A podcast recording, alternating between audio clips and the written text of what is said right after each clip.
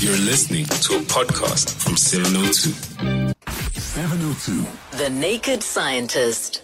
It's 23 minutes to uh, two to three o'clock, and we bring you the segment with the naked scientist. That's Dr. Chris Smith. This is where we take your science-related questions, whatever fascination, curiosity, observation um, that you may need an explanation or just a breakdown of. Make sure you give us a call. This is your time with uh, the head of virology at Cambridge. Uh, that is Dr. Uh, um, uh, why have I forgotten now? What do we I call? can't even remember my name. Yes. We've only been working together for several years. I, I, mean, goodness me.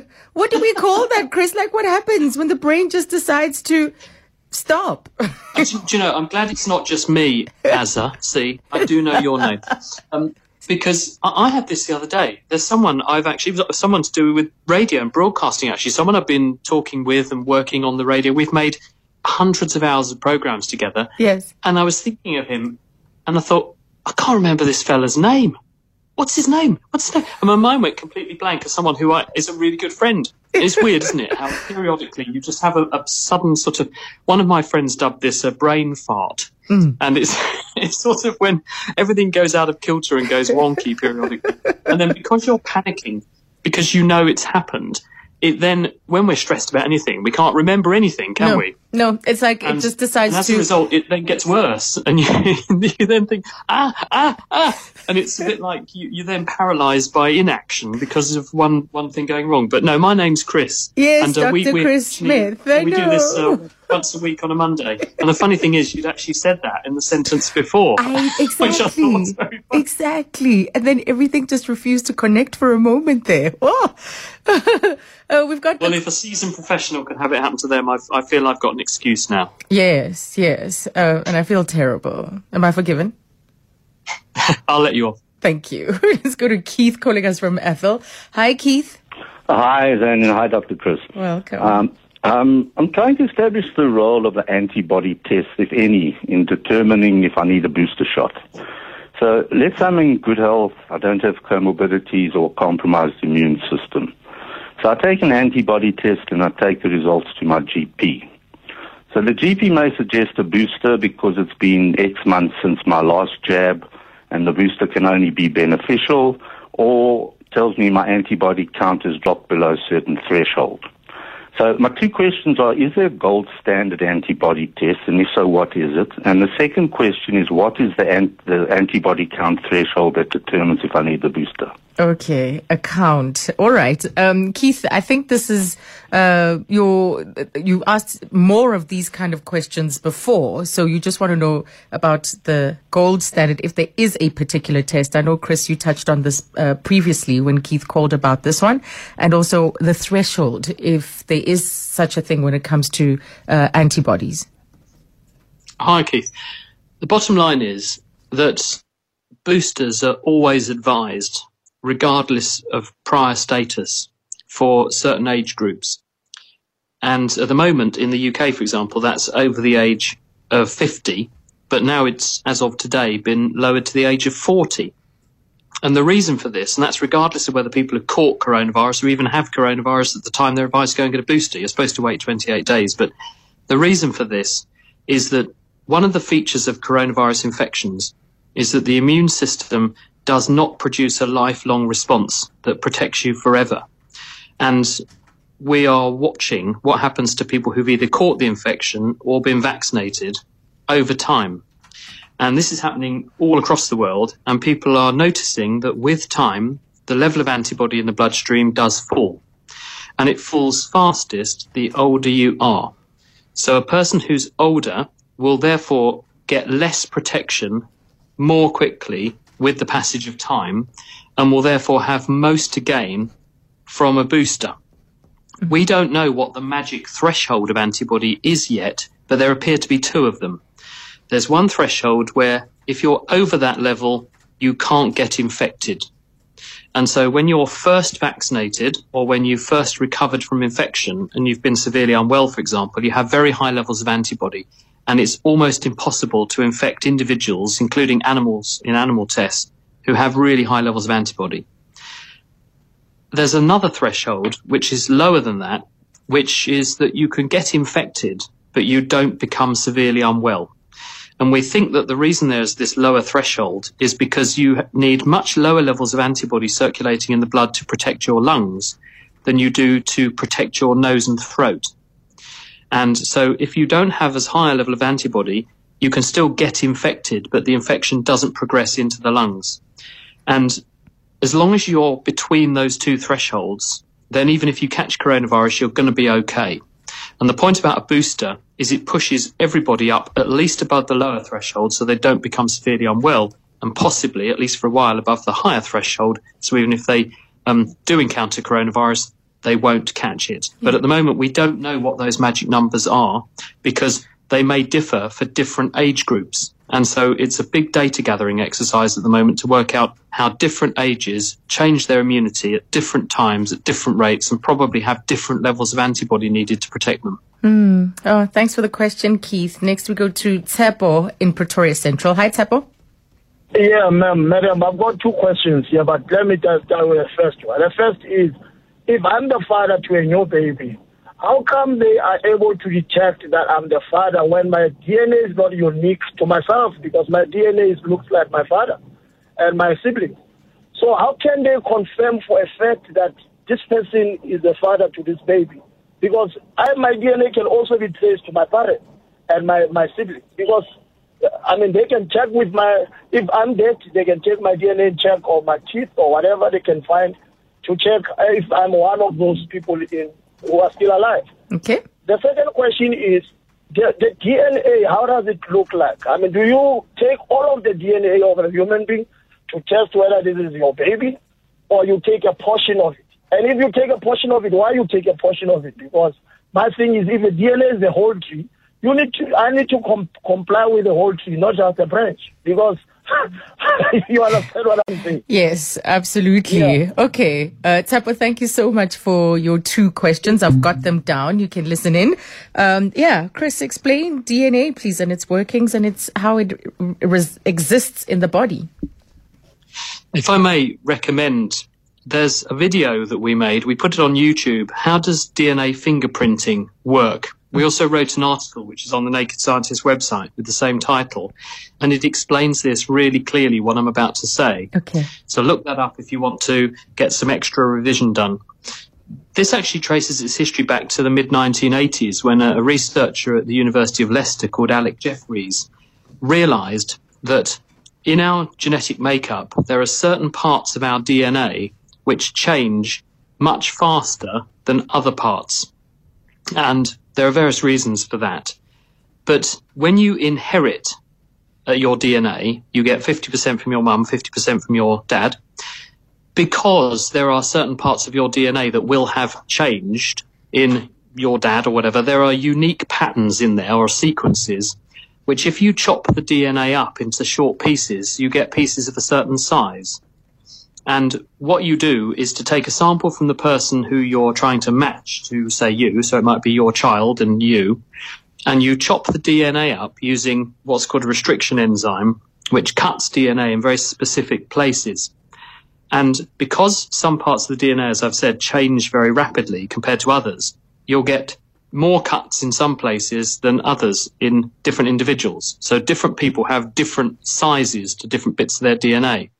And when you marry them up, you can see that people who are related are much more likely, in fact, billions of times more likely to have bits of their DNA that are the same size, and they produce this fingerprint pattern, which are very similar. So it doesn't matter the fact that um, your grandfather had those as well. It's the fact that they are in that individual, in that unique pattern, that shows that they must have come from you. There will be some additional changes in there that are not in your grandfather, that would be in just you, that you share just with your offspring. That's how it got started.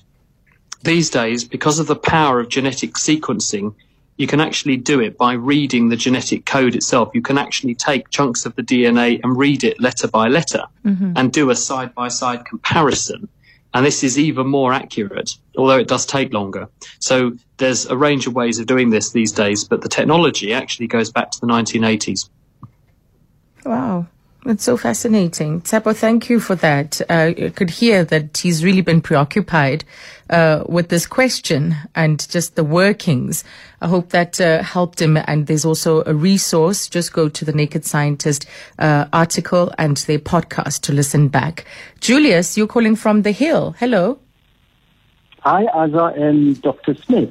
My question relates to the handwriting of uh, uh, medical doctors that is not very legible to us lay people. Mm-hmm. I'm not sure how I'm not sure how universal this phenomenon is, but certainly in South Africa, um, and I speak without any fear of um, contradiction. Of, yeah, yeah, at any corner of South Africa you can go, and people will tell you what I'm telling you that um, doc- medical doctors' handwriting is a Kilimanjaro hike mission to read for us lay people. I want to know, is this taught in medical school?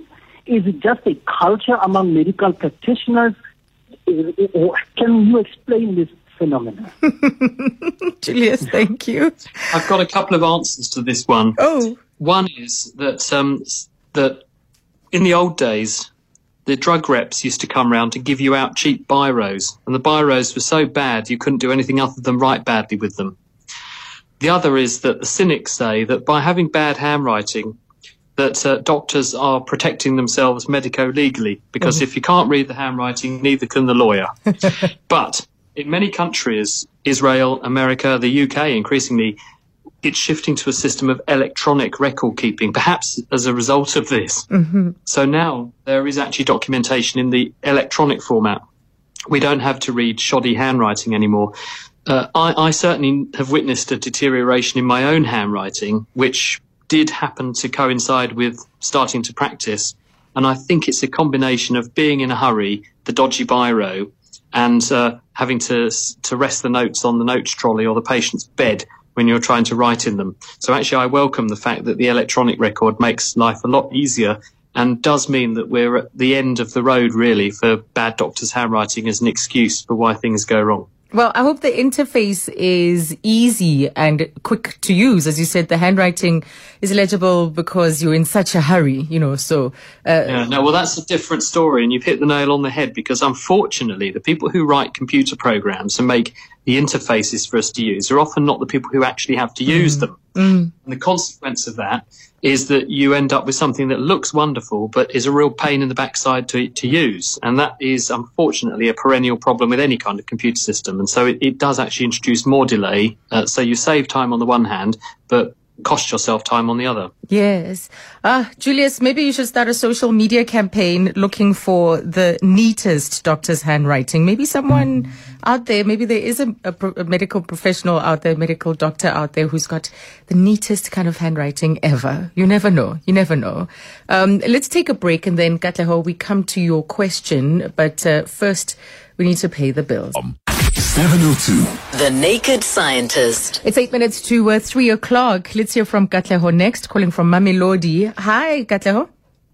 Hello, how are you? We're good. Thanks for your patience there. What's on your mind You're today? Welcome. Okay, uh, I've got a question here. I just want to ask the doctor. Mm. Uh, my question is that, you know, I've been living with uh, like one ear on my left that doesn't work. So I was born this way. So I, I thought, as I was growing up, I actually thought it was normal to hear by one ear. So when I had my friends say, "No, my both my ears are waking," found that very. Oh. I just want to know: Is it possible that we can get the ear to work without like having to plug my ears with those uh, hearing aids and stuff? Uh, I've got another question here. Like, uh, uh, undescended uh, testes. I just wanted to know if is it dangerous if maybe I just leave them, you know, just where they are, mm-hmm. you know, not getting them treated. Is is it gonna create like a, a medical condition or something, or if you leave them? If I just leave them okay. untreated, yeah. Okay, so can I can I maybe just listen on the radio? Yes, no problem. Thank you, Katleho. Okay. Two medical questions your way, Chris. I didn't catch the second. Um, undescended testicles or testes, I should say. Yeah. Um, he wants to know: Is there any danger, any risk to not to, to leaving them that way? Yeah. Okay. Well, the deafness question, unilateral deafness, if it comes at birth, if it's something you're born with, mm-hmm. then it, there's a range of reasons why this can happen. And one of them is infection while you are uh, inside your mum. Another is infection early in life that can cause problems for the hearing apparatus. And also, some people, there can be a reason why the structures that you need to hear with don't develop properly. Mm-hmm. So, as a result, you can get deafness for that reason. Usually, it affects both sides. And so, the fact that it's only on one side argues more likely there's some kind of structural thing going on. If it's been properly investigated, that maybe uh, it's been concluded nothing could be done. But if it's a new thing or something which you you noticed crept up as you were growing up, it may well be that something can be done about that, and it should be properly investigated. If it's a new thing that's happened as an adult, where previously you had good hearing in both ears, and then it suddenly stops working on one side, or progressively stops working on just one side, especially if there's tinnitus ringing in the ears or some other funny sensation, you should get this investigated because there can be a range of reasons that need treatment as to why that could be happening. In terms of um, the undescended testicle question, the answer is this is quite common. That most boys are checked when they're born to make sure that this hasn't happened. And if it does happen, it's relatively easy to fix. The condition is called cryptorchidism when you have an undescended testicle. And left in place, it can have an increased risk for the testicle turning cancerous. So it's worth keeping an eye on things and it's worth getting it resolved and fixed if you have access to treatment because that reduces the risk of, of that happening. But if it hasn't uh, been corrected, then it's definitely worth getting someone to keep an eye on it for you periodically okay. to make sure that it hasn't turned into a problem. Okay, there you go, Katleho, listening in on the radio to that answer. And here's our final one. Take a listen to the voice note. Hi, Asa. Uh, Tabo from Soweto. I just want to know if uh, uh, do blind people have visions in, in their dream? Can you please ask the naked scientist for me? Thank you. Okay. Yeah, so what do blind people see when they sleep? Mm-hmm. I asked a very good friend of mine when I was growing up who had been blind since he was born this question because I was intrigued. And so I'll quote Mr. Edgar Fryatt, which was his name. He's died now, unfortunately, because he was very old when I knew him. Mm-hmm. But he said to me, It depends, Chris. If you are blind from birth, when you have dreams, then you don't see things because you've got no memory of seeing things, but you still hear things and experience words as though you were playing out and hearing those things for real. Mm. It's almost like a dream, but without the visuals. Mm-hmm.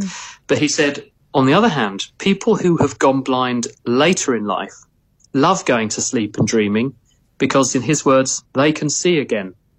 Because your visual memories of when you could see replay at night when you sleep during your dreams. And so you can see those memories as though you were consciously seeing again. And uh, he said some of his friends like that because it would remind them what colours were. And so when people are describing reds and blues and greens and things, by seeing them again in your sleep and reminding yourself what it was to see them, it keeps your memory of those sorts of things fresh yeah. and enables you to, to continue to imagine what people are talking about, even though you can't see it anymore. So the answer to the question is it depends when you went blind. If you've ever seen in your life, you have those visual memories and you can still have visible visual dreams. If you've never seen, you won't see things in your dreams, but you certainly will dream and you certainly will experience experiences like you do when you're dreaming, just without the pictures. Yeah. My favorite answer of all time, Chris. We thank Mr. Fryer for that.